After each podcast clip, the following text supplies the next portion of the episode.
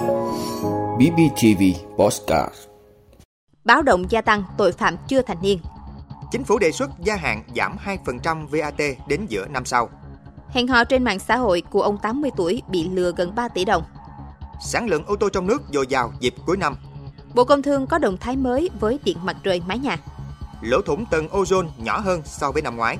Đó là những thông tin sẽ có trong 5 phút sáng nay ngày 5 tháng 11 của podcast BBTV. Mời quý vị cùng theo dõi. Báo động gia tăng tội phạm chưa thành niên. Thưa quý vị, trên cả nước từ đầu năm đến nay đã có 4.000 vụ vi phạm pháp luật hình sự, khoảng 11.000 đối tượng là các nhóm thanh thiếu niên vi phạm pháp luật, đa số dưới 18 tuổi. Tội phạm trong nhóm này tăng cả ở đô thị và nông thôn. Đã có những sự việc giết người, cướp của từ những hội nhóm này. Điều đáng nói, các vụ vi phạm ở nhiều tỉnh thành trên cả nước, những hành vi này không chỉ xuất phát từ sự bồng bột, thiếu hiểu biết, mà trước khi gây án, các đối tượng đều có động cơ phạm tội, thủ đoạn thực hiện được tính toán kỹ lưỡng, thậm chí hình thành các băng nhóm. Việc tham gia các hội nhóm trên mạng xã hội với những hành vi tiêu cực cũng dẫn tới việc một số thanh thiếu niên bị lôi kéo, rủ nhau tham gia các vụ việc vi phạm pháp luật. Có những trường hợp khi bạn bè rủ rê đi đánh nhau mặc dù không có mâu thuẫn với bất cứ ai nhưng vẫn tham gia chỉ vì lo sợ bạn không còn chơi với mình. Quy mô, tính chất phạm tội của thanh thiếu niên ngày càng nghiêm trọng. Đánh nhau để giải quyết mâu thuẫn và không cần mâu thuẫn vẫn đánh nhau. Chỉ cần một thông tin trên mạng xã hội, một tin nhắn hay cú điện thoại, các đối tượng đã tụ tập hàng chục người để thực hiện hành vi vi phạm pháp luật. Con tôi ở nhà ngoan lắm, đó có thể là câu nói của các bậc phụ huynh khi được lực lượng chức năng gọi điện thông báo về hành vi phạm tội của con cái mình. Ngoài sự vào cuộc của các cơ quan chức năng thì bản thân mỗi gia đình thiết nghĩ cần quan tâm đến thời gian học hành, sinh hoạt của con cái mình nhiều hơn. Lứa tuổi chưa thành niên cũng là lúc những tâm tư tình cảm nảy sinh, tin và nghe theo bạn bè, gần mực thì đen, gần đèn thì rạng. Nếu gần bạn bè xấu, dù môi trường thực tế hay môi trường mạng xã hội mà không kịp điều chỉnh, uống nắng, thì trẻ sẽ dễ mắc những sai lầm không đáng có và ảnh hưởng đến cả một tương lai ở phía trước.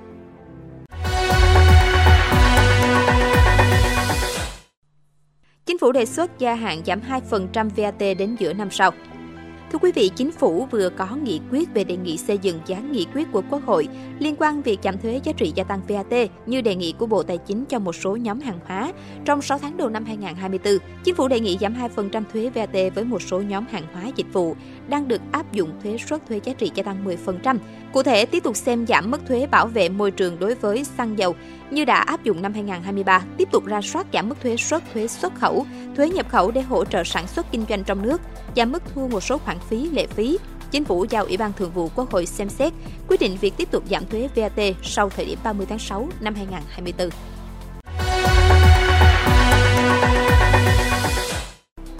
Hẹn hò trên mạng xã hội, cụ ông 80 tuổi bị lừa gần 3 tỷ đồng. Thưa quý vị, một cụ ông 80 tuổi ở Hà Nội vừa bị lừa mất gần 3 tỷ đồng trên trang web hẹn hò.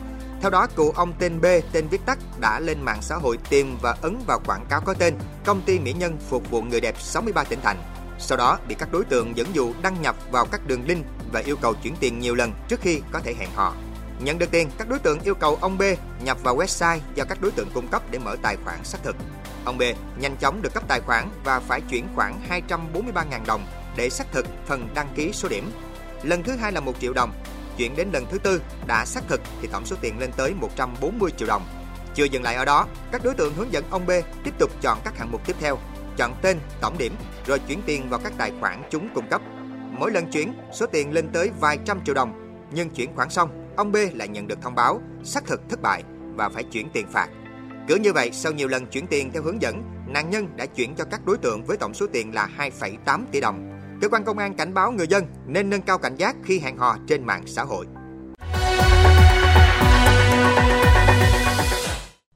Sản lượng ô tô trong nước dồi dào dịp cuối năm. Thưa quý vị, từ tháng 10 vừa qua, các hãng xe có dấu hiệu tăng cường sản lượng sản xuất và nhập khẩu ô tô để chuẩn bị nguồn cung cho Tết Nguyên đán. Thời điểm người dân có thể mua sắm nhiều nhất năm. Số lượng ô tô sản xuất trong nước đạt khoảng 32.200 chiếc trong tháng 10, tăng 7,7% so với tháng trước đó. Đáng chú ý, đây là mức cao nhất trong năm 2023 của thị trường xe Việt. So với cùng kỳ năm 2022, lượng ô tô sản xuất trong nước chỉ giảm ở mức 2%. Tính đến hết tháng 10, số lượng ô tô sản xuất lắp ráp trong nước đạt tổng cộng 272.800 chiếc, tương ứng tỷ lệ 83,1% so với cùng kỳ năm 2022. Ngoài ra, dữ liệu cho thấy ô tô nhập khẩu nguyên chiếc về Việt Nam trong tháng 10 đã khoảng 10.000 xe, có tổng giá trị kim ngạch 241 triệu đô la Mỹ.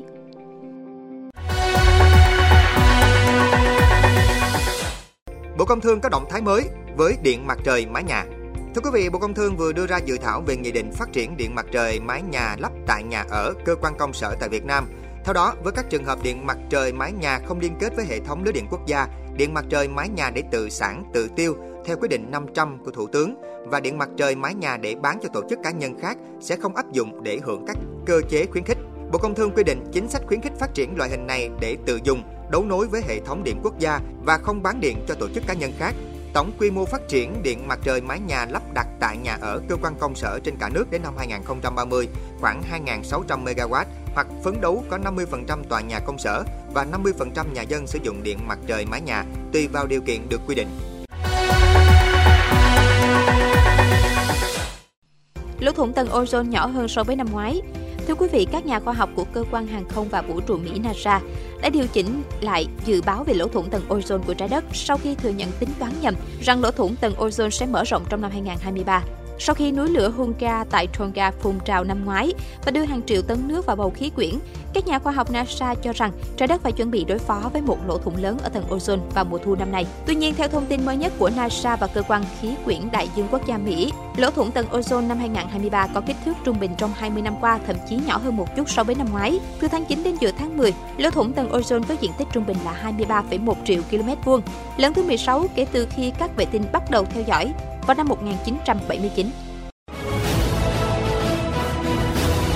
Cảm ơn quý vị đã luôn ủng hộ các chương trình của Đài Phát thanh truyền hình và báo Bình Phước. Nếu có nhu cầu đăng thông tin quảng cáo ra vặt, quý khách hàng vui lòng liên hệ phòng dịch vụ quảng cáo phát hành số điện thoại 02713 887065. BBTV, vì bạn, mỗi ngày.